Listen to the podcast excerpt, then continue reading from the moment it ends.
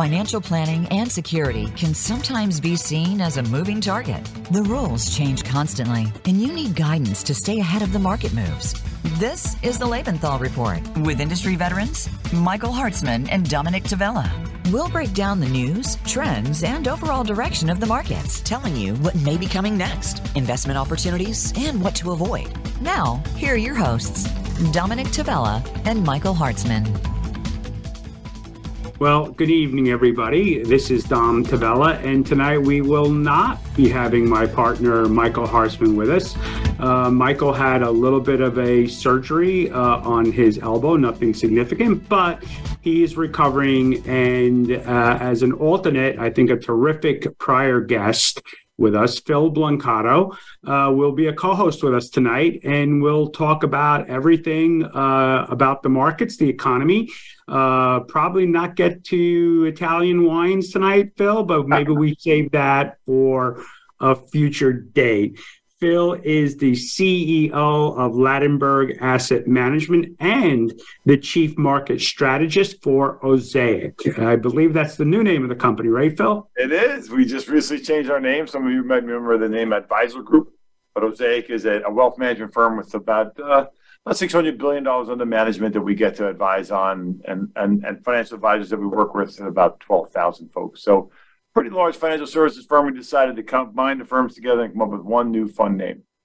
Well, congratulations on that, Phil. And you guys have really grown to a pretty substantial firm over the last not even that many years, right? Maybe half a dozen years or so. Yeah, really, we just keep getting bigger and bigger and taking advantage of the opportunities in the marketplace. And for us, it's been just a really exciting experience to be part of the growth and, more importantly, help folks manage their money, which is what we care most about. Well, good luck with that. So, Phil, Mike's not here, and that I like the banter and the back and forth when Mike is. So I'm going to take that role a little bit with you tonight. And by the way, we've got really rave reviews when you've been on us with us in the past, and I don't expect tonight's going to be any different. But I do want to take the kind of almost a devil's advocate approach with you tonight, because we get a lot of questions from clients literally daily. They're looking at the CNBCs and the Fox Business and the Bloombergs, and you know, they have their own interpretation of what they're hearing. And I think one of your trademarks is you kind of speak to people in a very calming manner, and no one's 100% right or wrong, but I think you historically have been pretty spot on with your ideas and your thoughts. So I'm really kind of looking to share some of that with our viewers, our clients, and I think the fact that it's the end of the second quarter, maybe the timing of this is pretty good. For so sure. And I appreciate that. There, I can understand why this may not feel like a successful market for a lot of folks. We've endless conversations about recessions that haven't happened. And then this oddity of higher inflation and higher interest rates for the first time in maybe, call it a decade, really. And I think folks are a bit confused how the market has climbed the wall worry. So maybe we can have some fun with that. So let's start. You already hit the first word on my list, recession. The experts have been talking about a recession as almost guaranteed. It's almost written in stone. And they've been talking about it, Phil, for 12 to 18 months. And at least through the first 6 months of this year, not even close. Yeah, to the credit of folks who don't like to use the word, it's different this time. That was the belief going into it, that this time around, the Federal Reserve raising interest rates to combat high levels of inflation, those two painful pills the economy's had to swallow, things costing more when you go to the grocery store and trying to buy money at higher rates, would cause spending to slow down significantly, cause corporations to earn less money, which would propel us into a recession. And the idea was every time historically when the federal government tried to do this, it led to a recession other than one time. And we call those soft landings. If the Federal Reserve can survive this and not cause a deep recession, it would be a soft landing. A hard landing would be a deep and wide recession, something akin to 2008, but not exactly the same. So this time, it just hasn't happened. For all the telegraphing that it might happen, why has the playbook not worked? Because I would argue this time it's very different. And the differences are clearly that the U.S. consumer, and when you break the consumer down, you have to think of it in three big buckets. Bucket one, folks under 30, bucket two, 30 to 60, and bucket three, 60 and above. I'll keep it simple. The folks in the second and third bucket are in fantastic shape. And that is clearly the reason why we have not fallen into recession. You see, Dom, we just don't get recession when people are gainfully employed.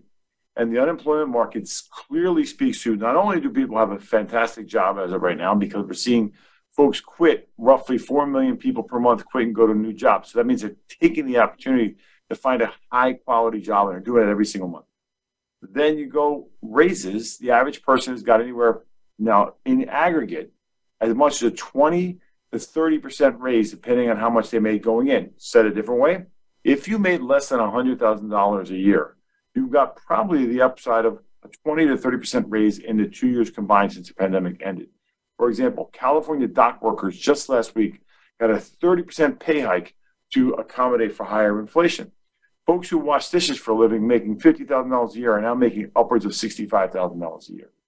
So this liftoff has created $2.4 trillion of additional wealth for people who are on that bottom rung of the workforce. So that means the folks that are generally left behind haven't been left behind. The folks that were in that middle bucket that had a good job got a lower raise but got a raise. And the folks that are older have accumulated the most wealth in human history. Today we're worth $162 trillion. So even though the Fed has hiked interest rates, and we're dealing with some inflation, it's had no effect. We have not slowed down the amount of money we spend from sales and other things we do like travel and leisure. We've bought back all the goods we wanted to buy during the pandemic. So you're seeing goods prices come down significantly. Things aren't nearly as bad as they historically been when the Federals have raised rates. And it's because people have more cash than they've ever had before, more wealth than they've ever had before, a better job than they've ever had before, and making more money. That's not the recipe of a recession, at least not yet. Potentially down the road, nothing deep, nothing wide, but for now, that's not the recipe of a recession. So, Phil, I did say I was going to play devil's advocate tonight, but those are the exact reasons why some of the naysayers say, hey, wage inflation is not going to go away. It's not going to go away slowly. Core inflation is going to stay relatively high. And that's literally what's going to force the Federal Reserve to continuously raise interest rates, be aggressive in raising interest rates, and maybe not push us over the edge, but definitely to the edge. We spent a lot of time analyzing core inflation, and I like something called core PCE. So PCE stands for personal consumption expenditures. When you go to a store and you buy milk, it's a part of PCE. There's 148 different factors that make up core PCE. Basically, it's simple. Core PCE is what you buy, what you spend every single day. And to Dominic's credit, that number hasn't come down nearly as much as the Federal Reserve would like it to be. That number was 8%. It's only come down to 5%. Remember, headline inflation was 10%. Now it's below 5%. Phil, I can say, you know, beginning of this year was like what, 6-ish, and it's down to 5 and change. So we've seen it come down, but it hasn't really come down anywhere near as aggressive as the Fed wanted it to. But here's why I'm not worried about this scenario. Because the amount of money we've gotten to raise has either equal to or allowed us to survive this bout of higher inflation. So yes, folks don't like it, but what's the most important thing in their sphere when it comes to spending money? Gasoline. Gasoline is at or below darn near where we were pre-pandemic prices, around $3 a gallon. So gasoline is no longer a hindrance. If folks got a pretty significant raise, sure, and we know that it's a bit more expensive, but we're also seeing the consumer being much more prudent. They'll go to a big box store. They'll be a little bit more careful where they're spending their money, what they're not on goods, where they're not slowing down is services. So to your point, I think the Federal Reserve is going to continue to hike rates, but the Fed can do a very good job of bringing down cost of goods. What they can't do a good job is bringing down demand for services. And there's a little bit of a tricky situation. First off, it takes 2 full years for a Fed rate hikes to really filter through the system. And we're not but a year in. And at that, a year ago, they started, year and 3 months. It started in March of 2022. So I'm a year and 3 months in from the first hike. But really, I care more about the middle stage of the hike. So I'd say we're only a year in. We have another year to really understand the full impact. And we are seeing corporate earnings now down 2 quarters in a row, and probably going to be down a 3rd quarter. So we're seeing that impact there. The Fed has two more hikes in them. I think what's called the natural rate of inflation, which is what it costs you to live versus interest rates, they're now equal. And in fact, right now, wages are higher than the rate of inflation. If I just use regular core CPI or headline CPI, wages are now higher than inflation. So that means the consumer continues to be in good shape. The Fed will hike two more times to really kind of try to put the nail in the coffin of this. But here's the funny thing. You know, Dom, people sometimes forget where the wealth of the country is. And where's the wealth of the country today? Far and away, and you know this from being an expert in this space, the wealth of the country is with people who are over the age of 60. Remember my three buckets. Bucket one, the millennials, well, they're just getting going. They have lots of debt. Then they're consumers today and they're overweight, so they're doing okay with spending. Bucket two, the folks with families and growing, they're big spenders, those folks in that 30 to 60 range. But bucket three is the important one. With 65,000 people retiring every single day, they're retiring quite wealthy in most cases. And what do they want? They want an economic slowdown a little bit. Why? Because prices come down, but they're not without money. So the folks without money are traveling, go and kind of get on an airline, go to a restaurant, go to a hotel, go to on a cruise line. You'll see these bookings are way out, fully booked. It's because we have so much cash, and that demand side of it, the Federal Reserve can't impact it. Those folks are going to spend no matter what, and they're going to keep us afloat. It doesn't mean a roaring economy, but it doesn't mean a recessive one because there's enough cash in the system to hold us on, and that's the critical difference than other times in the past where it hasn't been the case. And Phil, when people, your clients, my clients, talk about their wealth, you know, they feel wealthy when they look at their value of their home. And we have not seen, we saw that in 08 where you saw dramatic drops in real estate prices. Not only have we not seen any significant drops in real estate prices, but in a lot of cases, they've continued to go higher. This is, I think, where the Fed is really kind of in a catch-22 situation where they raised mortgage rates. They thought that would slow down the real estate market. It really hasn't slowed it, and because we didn't build houses for so long. But housing is a powerful driver of our economic growth. So we have this, again, this dichotomy where real estate prices haven't fallen. People still feel, relatively speaking, wealthy. Interest rates really haven't had the impact that the Fed thought they would have. That's exactly right. And I applaud the Fed. I'm probably one of the few who does. I think the Fed did a wonderful job of keeping us out of a very deep recession. I think if you look at Europe and you look at Japan, they are obviously, with their federal governments not being as aggressive as ours was, one, we didn't have a recession, and they did. Not terrible, but they're all very slow growth economies. And now they're battling much higher levels of inflation than we are. So as of now, until the Fed really sees a breakage from what they've done, I'm going to back them up. But their impact hasn't been nearly as deep and wide. Why? Well, $2.7 trillion was saved during the pandemic. We're still spending that money. They're not going to be able to affect what people spend when they have savings. And here's another very important point, Dom. Because of your point on wealth, specifically homes, if you look at simple, I'm sure you all do this, how much what you're worth and how much you owe. Historically, since 1980, if you look at that average, it's between anywhere from 10 to 14% based on what you're worth versus what you owe. And right now, today, it's the lowest since 1980. Believe it or not, it's only at about 9.5%. So in other words, we're at the lowest, what we call this debt to asset ratio. What I'm worth, including my home, versus what I owe is the lowest number since 1980. So that breeds to this consumer that's not stressed. Even though there's some talk about credit card debt going a bit higher, sure, there is some of that. But if you look at folks gainfully employed and having savings, we're not seeing any defaults in credit card debt. We're not seeing any defaults in homes. We're not seeing any corporate defaults. Why? Because the economy is healthy enough because of 10 years of low interest rates and a gainfully employed consumer to survive this slowing down of the U.S. economy. And it's certainly grinding to a very mild halt. But it's not 2008 where we've got trillions of dollars in default, people walking away from homes, see a real upheaval in the unemployment market. That's not the case this time, at least not yet. And it doesn't seem to be the case because we need more. Just today, you see more jobs open. There are people looking. Corporations have gotten smart. They're reducing the number of hours worked per week, but they're not laying anybody off. Well, that's a good thing because we don't have pressure on the unemployment market. People stay gainfully employed. They still spend. It keeps us alive. So, Phil, I'm going most of the kind of questions I'm getting from my clients. What keeps the Fed from screwing this up. And I agree with you. I think overall, the Fed's done a relatively good job, but they certainly have within their means to over-tighten, not look forward, but always continuously look backwards. There is that possibility there. You want to address that? There are some black swans that I think about out there that start with the Federal Reserve. Let's assume they just go too far. Let's assume they push interest rates to 7 or 8% because they're just not slowing down the U.S. economy.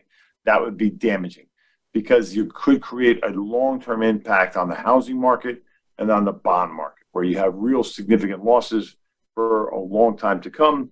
And then to add to that, when loan demand, people borrowing money, banks or corporations, I'm sorry, corporations or people stop borrowing money because interest rates are too high, then you see a real slowing down in the U.S. economy. At the core growth of an economy, we need spending. And spending right now is surviving because of pent-up saving. But when that savings runs out, and that savings will run out at this pace of saving, we'll probably run out of that excess cash by the end of the year. Now we're going to be solely reliant on those wealthy older Americans who are going to spend, which will keep us alive, but not completely. And then that middle group, if they can't borrow to grow or borrow to build, and corporations aren't willing to borrow money to grow a new factory or whatever the case may be, then we will slow down significantly and have a very nasty recession if the Federal Reserve hasn't gotten out of the way and they haven't accomplished this. The one thing I greatly struggle with the Federal Reserve, and this is a mistake in my opinion, they're not a lot they've done wrong. I don't think they're going to hike much more. They're talking about 2 more hikes and then stopping to see what the effect they had. They did this last month. They're smart for not hiking in June just to see the impact. And you'll probably see them go in July and then maybe pause in August and go in September. That seems a likely scenario. The one thing I'm struggling with is this desire to be back at 2% inflation. I think that's the dangerous mistake that they're making. As long as the trend of inflation continues to go down, and albeit it may not be as fast as we'd like. By the way, the way you get out of wage inflation is you grow the size of the economy and you keep wages basically stagnant at that point, increasing them 2 to 3% a year rather than 5, 10, or 15. So the size of the business gets bigger, but the wages stay stable. That's how we get back to normal wages, and it's already starting to happen. Growth is happening, albeit not as fast, and wages are starting to stabilize. But my point is, this desire to be back at 2%, why? If anyone, I'm 55 years old. If you think about 1980 to call it 2000, make it simple, we were very happy to live with 4% inflation. It was fine. Things ran just well. We had a pretty healthy economy for decades and a roaring stock market and did accumulate a heck of a lot of debt in this country. In the last few years, we've accumulated trillions of dollars in debt to stave off some really bad scenarios, 2008 and 2020. And now we've got to worry about the costs of that debt. And not to mention, we've got to worry about the Fed trying to really go back to some number that's arbitrary. Well, I think we can be just fine as a country at 4% or lower, as long as the trend continues down. If it takes 3-4 years, remember, every inflationary cycle ended. It just might take a bit longer than they expected this time, and that's where I think they got to be careful about not being too impatient and not targeting some goal that may not really be necessary. Bill, the next one on my list of worries, we all, whether it's as a consumer, got used to 3% mortgages, but businesses got used to borrowing at exceedingly, ridiculously low rates. And we literally have a large portion of corporate America right now that when they have to end up refinancing their debt, they may not be too happy with the rates that they're getting or will be getting. And there's a large portion, maybe a third of the Russell 2000 companies that can't pay the interest on their debt right now. What happens with corporate profits if these rates stay higher? So that chicken hasn't come home to roost yet. That's a critical piece of this. I don't disagree with you that when they have to refinance, whether it's a commercial real estate that has to renew their lease at a much higher rate, or a company just who has debt out there that has to mature and reissue new debt, meaning they issued, Apple issues a bond 5 years ago at 2% interest rates. That bond's a 5-year bond. It comes due this year. They got to reissue that debt if they want that money at a much higher rate. So that means if I think about if you're buying a home, everyone, if you're buying a home and you went out and your mortgage 5 years ago was 3% and your mortgage today was 7%, then obviously you have less money to make towards the principal of that loan or the value of the home because you're paying more on interest rates. Same thing with corporations. they'll earn less money if they're spending less interest, more money on interest payments. So the biggest corporation in the world is facing this in a way that it hasn't faced in a long time. And to be quizzical, I would ask you who the biggest corporation in the world is, and you won't get this because I'm not answering properly. In my opinion, the biggest corporation in the world is the United States of America, far and away. And if you look at the $31 trillion we have today in debt, we were financing that money for 1.5% 3 years ago. It was the lowest rate in history. So what the United States did was balloon the size of the deficit at exceptionally low rates, the lowest rates in history. Now what's happening, like corporations and eventually people, as interest rates push higher, the U.S. government's failing the brunt of it. So where we went to, we were spending $400 billion a year on interest payments. Today, we're spending $800 billion, and soon we'll spend $1.2 trillion a year on interest payments alone. That means the federal government won't be able to spend less money, assuming they don't borrow more, but spend less money to be able to stimulate the economy. To your point, corporations are in that same boat, except corporations were a little smarter than the federal government. The average maturity of federal government bonds is 5 years. The average maturity of corporate bonds is double that, 10 years. So what you see is most of these companies that over the last 5 to 10 years issued debt, they did it to where that chicken comes home to roost 2025 to 2030. So in that 5-year period, if interest rates don't start to come back down, and we see corporations either just not issuing new debt, they mature their bonds and they don't want more because it's too expensive, or they're having to issue debt at higher rates. It means they're going to earn less money. It means the stock market won't grow because corporate earnings are down. So the black swan scenario is, assuming the Fed doesn't get out of the way, keeps hiking rates higher, not only is the federal government not able to spend to stimulate, neither will corporations. So then that means you, the consumer, whether you're trying to buy a car or a house or do a credit card, are going to pay much higher rates for much longer, and you won't spend either. So that older population that's still going to spend because they have money to retire won't be strong enough to keep us out of recession. There's your recession scenario. That they hike rates too high for too long, created too much pain, and that we get into a deep and wide recession. Prices reset significantly, and we start the clock all over again. I just don't think we're there yet. So, Phil, I agree with you on the corporate side. I think, I hate to say they're smart enough. I think they'll be in tune enough to deal with this change.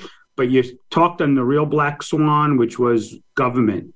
And they are now financing an insane amount of debt at much higher interest rates. In context, we look at the entire federal spending on defense, and all debt service will be higher than that number, more than we spend on defense. How do we solve that problem? Is it even possible? And to do that math, we spend $700 billion a year on defense. Soon we'll spend, as I mentioned already, $1.2 trillion. Well, a couple things I think are interesting. One, we are the best bond market in the world, so we have to make payments on our debt. The whole debt ceiling thing was just a farce. It's whimsical. I think we weren't going to make payments on our debt. That's just silly. But in any event, we have to make those payments on our debt. However, something about this debt math is a little bit funky to me. First off, of the $31, almost $32 trillion, let's not forget the federal government owns about $7 trillion of it. So one hand's paying the other hand. I'm going to guess in that scenario, they're going to say, stop paying me. You don't need to pay me on the bonds I own. Why make one part of the government pay it to the other? Well, the silliness is not only is the Federal Reserve collecting interest on those bonds it's holding, it then returns the interest back to the... If you and I did it, Phil, in our business, I think the police would show up and take us away. Anyway, but it is a farce. I agree with you that the whole thing is a farce. So it's really not $31 trillion. It's about, call it $24 trillion, which is the size of our GDP. So when everyone talks about how in debt we are, in fairness, for every dollar we owe, we make about $1. Now, I'm on the camp, if I think about my days of studying Milton Friedman and Austrian economics, that in every scenario, inflation is temporary. We've never had a permanent bout of inflation. And then the reason why is because demographics matter. Demographics, the more the world ages, the more things deflate, not inflate. Older populations need less money to survive, spend less money than younger populations. And if you think about it, places like China are beginning to have a demographic time bomb where 1 billion people are going to be 60 at the same time. Even India, which now passed China from a population standpoint, but will soon begin to trend down, not up. My point is, inflation, specifically because of the demographics and technology. You think of all the things your phone does for you, that limitless amount of money you spend today are going to trend back down over time. So I think we will go through a period of slower growth because of the amount of money the federal government has to pay in interest payments, but it's not a permanent situation. And in fact, I would assume that interest rates, are you ready for this, Tom? I think are back below 3% by the end of 2025, if not mid-2025. So you have a period of time where corporations will have to spend a bit more, people will have to spend a bit more, the government spends a bit more. Next 2 years mean, I think, a sideways market in equities. I don't see a scenario where the market really grows significantly, unless I'm wrong and we start to get real growth in the economy again. And in that scenario, you're better off with owning high-quality bonds paying you a great yield that'll go up in price and as interest rates go down, and owning dividend-paying stocks that are going to let you be paid to wait out this period of high interest rates and inflation. Once that trend is our friend and goes back down, then the stock market roars. We're just not there yet. So I'm not worried about it long-term. It's much more of a short-term, next 2 year scenario. So, Phil, we're getting close to our break here, but I do now want to switch gears. I think we're both in agreement. No deep recession, at least through the end of this year, mild at best. I think more of a stag inflation scenario where inflation stays a little bit higher than we want it to be, but the economy neither goes up or grows aggressively nor declines dramatically. One last opinion on that subject? You know, it's funny. When we talk about that scenario, I'm not a stagflation pricing person because I think stagflation, prices go higher and growth flattens out. I don't think prices are going to push much higher. I think we're going to get a scenario where they both level out and we see this period of going down. I am a bit worried about disinflation, although it could also be called deflation, but disinflation is where prices fall dramatically because of lack of demand. And we're seeing a bit of that. We'll see places like China and Vietnam and Indonesia and Bangladesh really begin to import deflation to us. Hopefully it gets the Federals out of the way and corrects things quickly, stop raising interest rates and cuts them.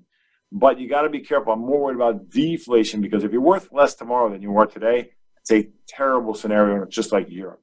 So I'm not worried about stagflation. I'm less worried about inflation. We're seeing the trend be a slow burn lower. But if it speeds up because of our demand slowing down because of high prices, we got to fix that quickly. And now you fix it by cutting rates. All right, Phil, we're going to take a quick break here, and then I can't wait to hear your thoughts on the market so far this year and where do we go the rest of the year. Follow Voice America at facebook.com/Voice America for juicy updates from your favorite radio shows and podcasts. Are you paying federal taxes on your cash? I work hard for my money that I keep in cash. And for the life of me, I can't imagine why anyone would want to pay federal taxes on their cash. That's why I keep my cash in the Lebenthal Ultra Short Tax-Free Income Fund, symbol LETAX, LETAX. Rates on cash are already so low, why pay federal taxes on the interest your cash earns? Remember, it's not what you earn, it's what you keep. The Lebenthal Ultra Short Tax-Free Income Fund, LETAX, may help you earn more on the cash you've worked hard for and keep more after-tax dollars in your pocket. Find out more about the fund by speaking with a Lebenthal Global Advisors private wealth advisor or its sponsor at DCMAdvisors.com. For your hard-earned cash, why pay the tax when there's the tax? Lebenthal Ultra Short Tax-Free Income Fund. It's not what you make. It's what you keep. Before investing, you should carefully consider the fund's investment objectives, risks, charges, and expenses. This and other information is in the prospectus, a copy of which may be obtained by calling 800-441-7031. Please read the prospectus carefully before you invest. Investing involves risk, including loss of principal. There is no guarantee that this or any investing strategy will be successful. An investor should consider the investment objectives, risks, charges, and expenses of the fund carefully before investing. The fund is distributed by Ultimus Fund Distributors, LLC, member FINRA. The fund may invest in municipal securities, the interest on which may be subject to federal alternative minimum tax. After the fund buys a security, the IRS may determine that a bond issued as tax-exempt should in fact be taxable. There is no affiliation between DCM Advisors, LLC and Ultimus Fund Distributors, LLC. DCM Advisors and Ultimus Fund Distributors are not affiliated with Lebenthal Financial Services, Inc. or Lebenthal Global Advisors, LLC. From the boardroom to you, Voice America Business Network.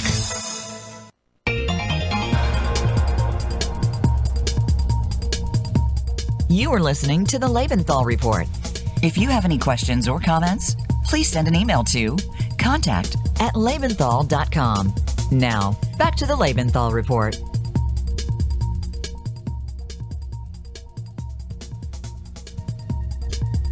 And welcome back.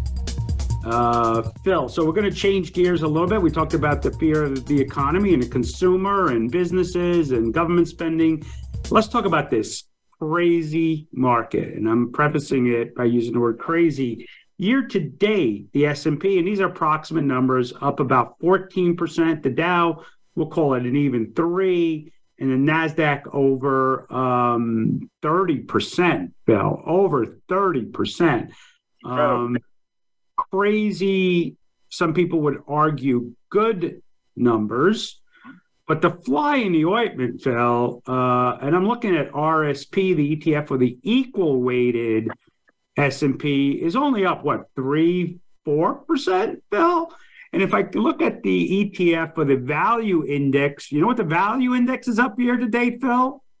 Not even 4%. Zero. Phil, zero. What a great market. Half of the S&P, you're up zero.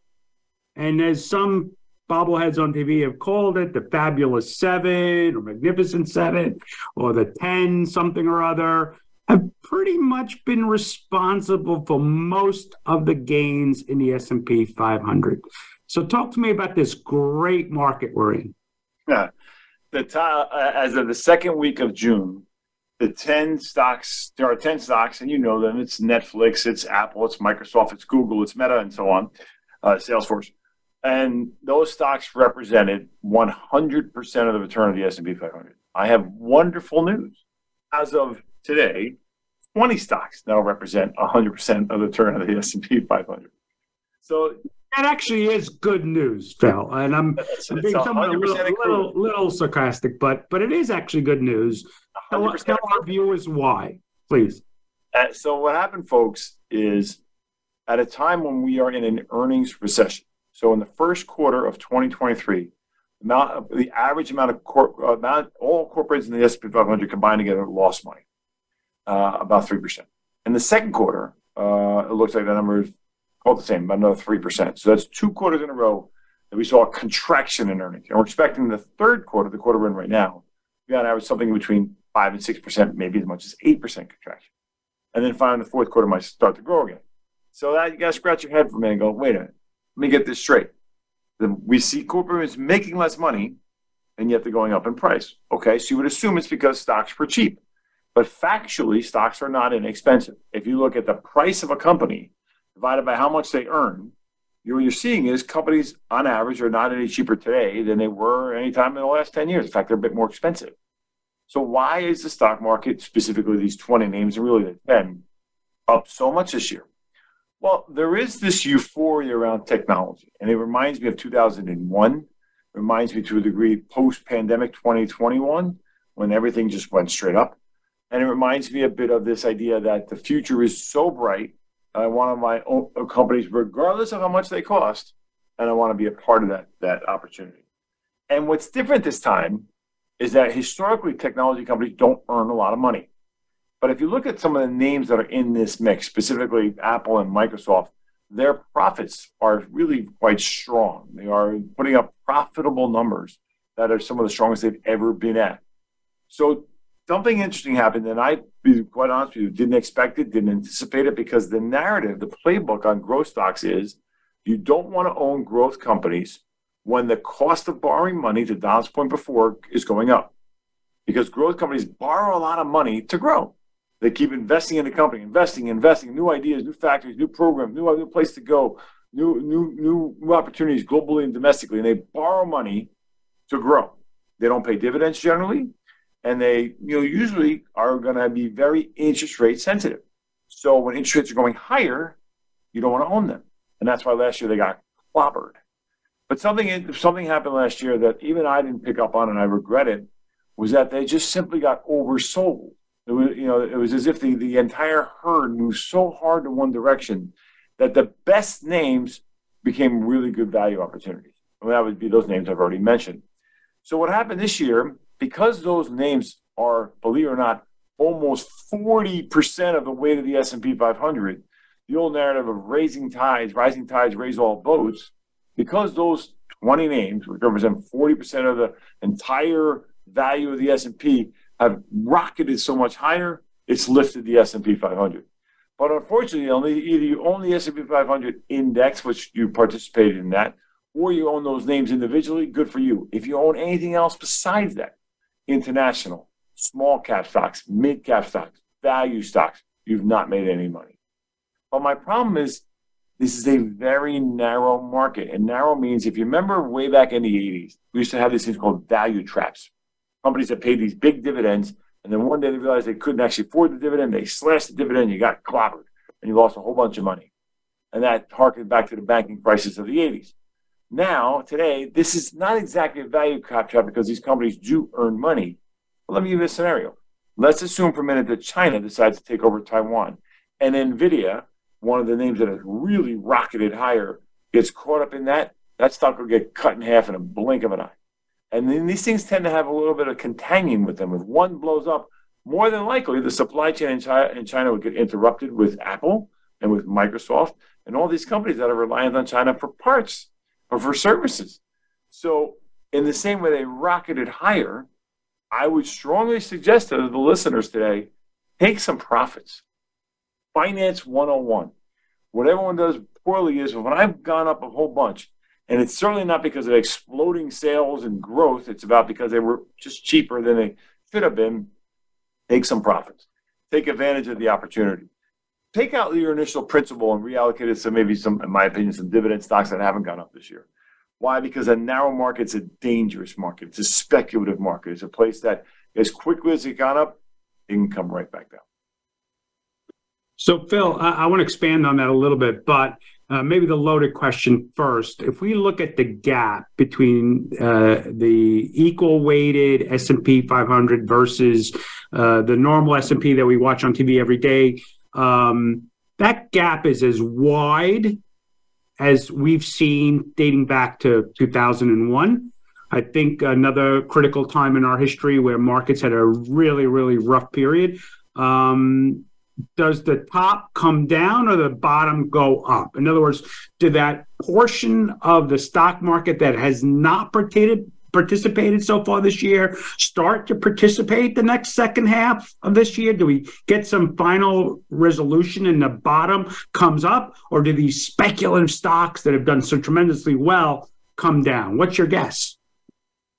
Early versus late. For now, come back down. They've got to come back down to earth. In fairness, the names I mentioned are the names of the future. Maybe not Netflix, but certainly, Salesforce, maybe. But NVIDIA from a chip standpoint, and Meta, and Google, and Facebook, and Amazon, obviously Microsoft and Apple. These names are the names of the future. They are the biggest economic drivers. We have their trillion-dollar companies. So they're just very expensive right now. So my expectation is they should come back down. We should give back 5 to 8% on the S&P 500 to get to where we really should be, and those names bouncing back. So our expectation over the short term, as the Fed keeps hiking rates, let's not forget, July is a pretty tough month. August is the worst month, and the worst month of the year is September. So I think you get clobbered going into September as the Fed keeps hiking rates as we go through the rest of the summer here. But then an interesting thing happens on the other side of September. We get an October, November time period. Your periods of time with great spending, usually lots of euphoria in markets as we move towards the end of the year. And I think at that point, what happens is interest rates start to come back down a bit.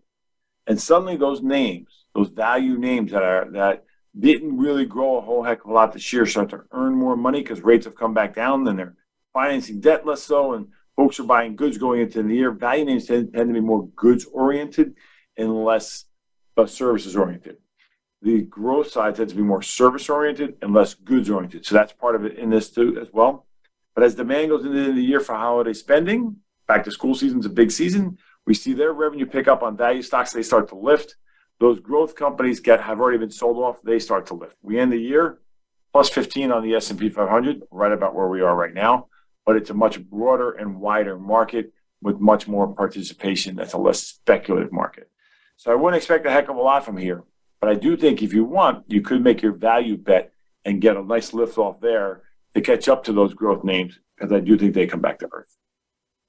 I.e., focus your portfolio to stocks that have not participated so far this year, trim some profits on the winners, use that money to buy some of the ones that have kind of been flat year to date. Exactly. You've mentioned it a couple of times. We started the year, earnings on the S&P, consensus was, God, over 230, right, Phil? Right now, the S&P earnings are, I think consensus around 220, but there are some people out there, very well known, very well respected, that think earnings could drop significantly from here. I've heard one number in the 170 to 180 range by some very well-known people on Wall Street. How do we get earnings to drop that much? And what's your opinion on it? Consumer would have to fall off a cliff.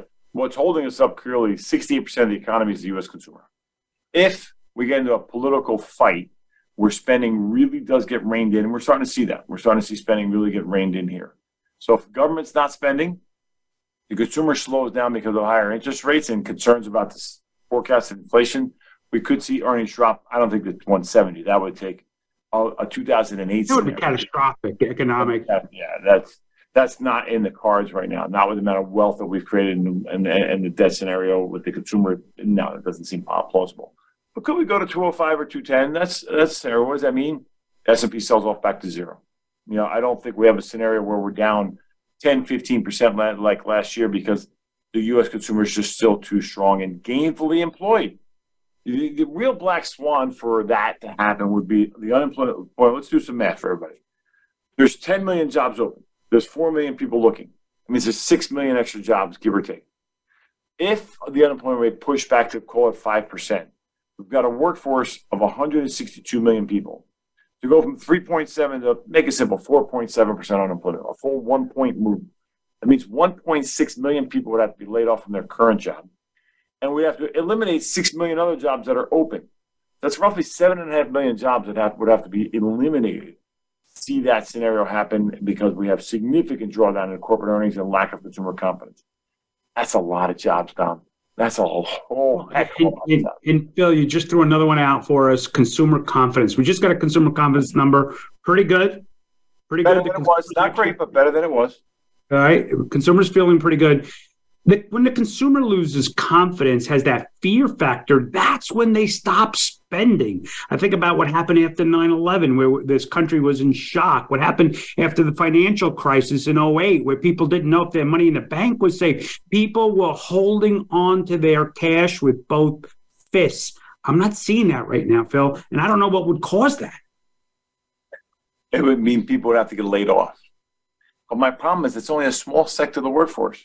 There's 330 million people in this country, 162 million are working. We have a participation rate of roughly, it's called 62% because you take out the folks with disability. But that means there's a whole lot of retirees. And the retirees don't care. They're going to go out and spend their money. I bet you most of the folks listening to this podcast have done okay. They saved some money. They're getting a check every month from Social Security. They're getting a check from their pension or from their assets. And they're going out and having fun. Good for them. They should be. Go spend and enjoy yourself. That spending is 25% of global GDP, 70% call it of U.S. GDP, and it's holding us afloat. So the only thing that's going to pull that down and really squash those older folks is that rates are so high, things get so expensive, inflation keeps pushing higher that they stop. There is one scenario that we should talk about. It doesn't seem to be happening, but there is a scenario where that could happen. And you know what that scenario is, Tom? If the energy markets stop cooperating. One thing we forget is that energy is in everything. Your home, the fuel in the plane, the fuel in the car, the carpets on the floor, the byproducts and the chemicals, the food you eat, all comes back to one single source of pricing power, energy.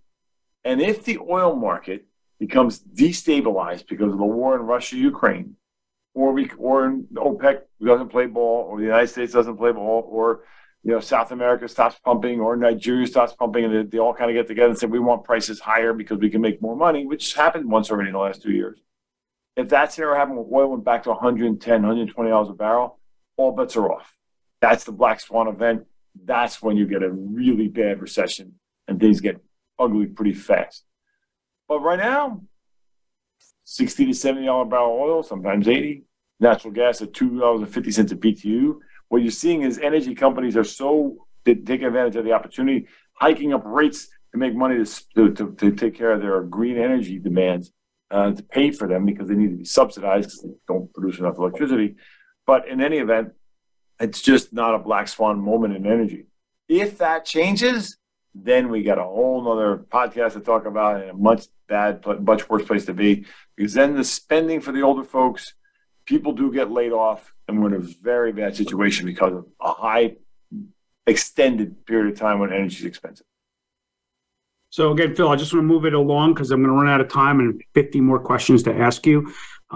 Just spent a little time in Europe. The economy there seems like it's really humming. They are behind us. Inflation's still high. They're still, I would say, 6, maybe 9 months behind us in their cycle of raising interest rates and lowering inflation. But the economy seems like they're moving along. China, not quite the economic growth they were hoping for, but they've just added some stimulus. India is humming along.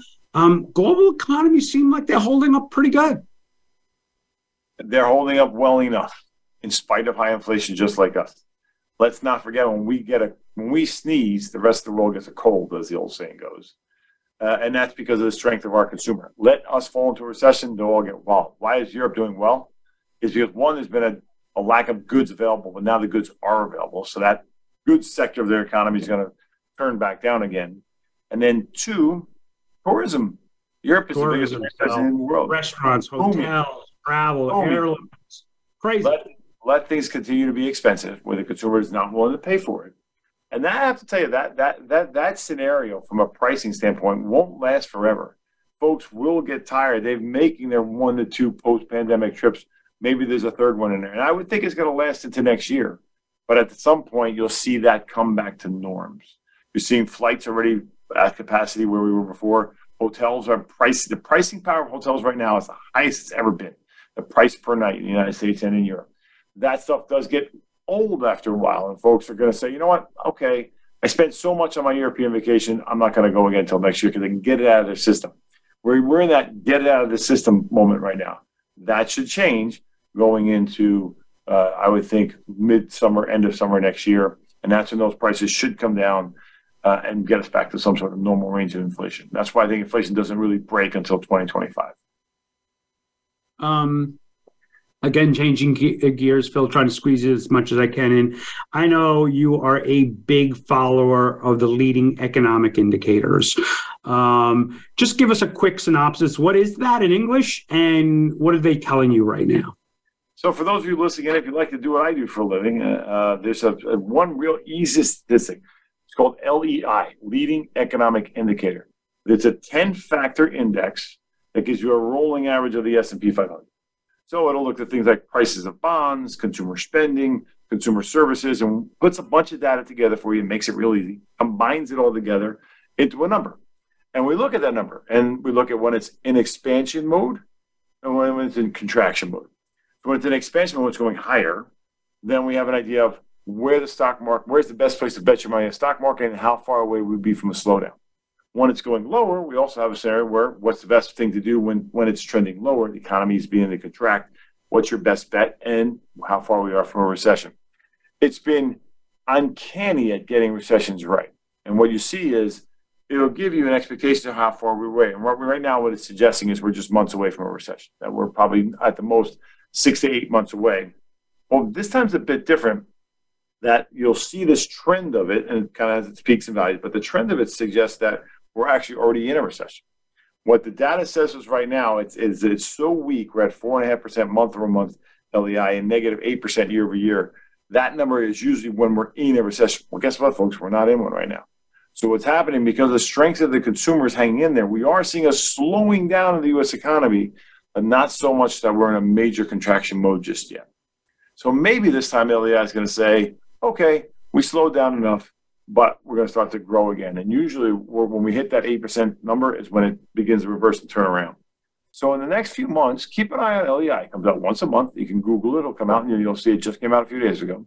So let's look at mid to late July, and you'll see it again. And I would bet it's going to show modest improvement because it'll bottom out before the recession happens.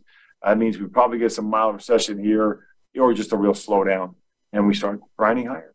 But it's a great way to keep an eye on things and give you an idea of where to make your bet on stocks and bonds and how bad things really are out there. So I won't say a crystal ball that actually works, but a crystal ball that has been pretty accurate over the years in forecasting where we are in the economic cycle.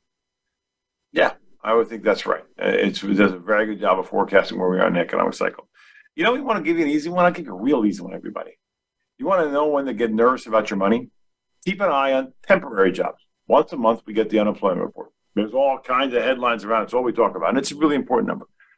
Usually, unemployment's a lagging indicator. People get laid off after things go bad, not before things that go bad. So if the unemployment's ticking higher, it means things are the worst of it's already being felt. But temporary jobs are a leading indicator. So if you look at corporations and how much they hire people month over month for just short-term work, that's a really good preliminary indicator of when things are happening. And we did see 3 months in a row, believe it or not, we saw the month of February, March, and April all be down. And then something happened in May that took us all by surprise, turned back up. 2008, we saw 500,000 temporary jobs eliminated. This year, we saw about 150,000 eliminated, and in last month, we added back about 65,000. So it reversed again. Now, if the trend goes back the other way next month, for the month of June, which we'll find out pretty soon here, well, then that might be a reason for concern, to be conservative in your investments, get out of some of those high-flying tech names, take your profit, rotate to dividend payers, or rotate to bonds. Bonds are the best bond market we've seen in a decade or more, to take advantage of high-yielding, good bonds that'll go up in price and as the interest rates fall. Or money market's paying over 5%, Phil. Exactly. Well, you might get a CD for 6 months, paying 5.5%, not a bad deal.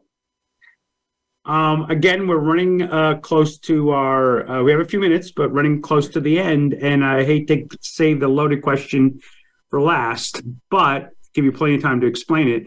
I know you forecast every January. What do you bet on? What do you think is going to happen? Hey, so far, Phil, what'd you get right? What'd you get wrong? What are you going to do about it? Got a couple wrong, but no forecast should ever be permanent. It's a great way. And that's not a slight, Phil. No, I agree. Look, we forecast because part of what makes us, I say, good at our job is we know how to adapt. We know how to bob and weave. So let's look at what you were thinking in January. What are you thinking today? We like to create guardrails to go in, and that's what a forecast does. It gives me the guardrails when I'm driving down the road, so I stay in the center lane, and I might bounce through a guardrail, but it won't keep you from going off the road.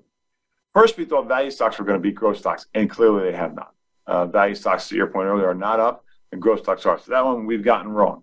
I do think there's an opportunity to add more growth after this inflationary scare, but for now, that one's not right. But what does it mean? It means we haven't given up on the value story, but we still own quite a bit of growth. So we're tilted towards value, and we're not getting thwarted because of it. We're getting a nice dividend, but it hasn't met my expectation. The idea of adding long bonds, something we're really popular, really in favor of this year. We've added double the amount of the time it takes to get your money back. It's called duration or maturity. So we've done that, and so far that hasn't paid a dividend either, but we haven't lost on that. We've done quite well earning significant yield. We thought international stocks might be an opportunity in the second half of the year, and so far that doesn't look like it. But if the dollar begins to weaken because our economy slows down, let's make a move into international and have some success. We thought the Fed would stop hiking interest rates this year. We actually thought they would do it back in March, and they haven't. So I'd say we got that wrong, but in the end, the idea of rates stopping and going back down was our primary theme, and that's why we want to own long bonds. And that hasn't worked out yet, but we expect that to happen as well. And then finally, we really thought that interest rates would begin to go back down towards the end of the year, and that seems to be the scenario, that we're getting to the high end of the interest rate range to go back down. So no thesis is permanent, but I do think for us the change would be that we'll probably add growth stocks sooner rather than later. If we get a significant sell-off in growth, then we'll add them back in. We've already made the trade into longer-term bonds, earning a big yield because of that. We have not looked to go overseas just yet, but keeping an eye on it in case the U.S. dollar weakens, and that gives us the opportunity. That's where we're at today, though. Well, I think without review, I think you've done a pretty amazing job for your client. You historically have, and that's the guardrail. Don't blow up a client. Keep them in the game, and the long-term prospects are usually pretty good. I can't thank you enough for jumping in. We'll have Mike back next week.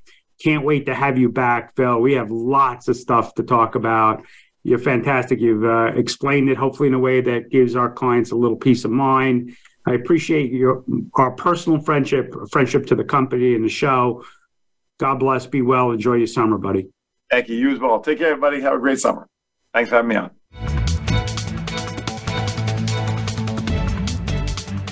Thanks for tuning in to the Lebenthal Report. Dominic and Michael will be back for our next program, airing next Tuesday at 2 p.m. Pacific Time and 5 p.m. Eastern Time on the Voice America Business Channel. Until then, have a great week.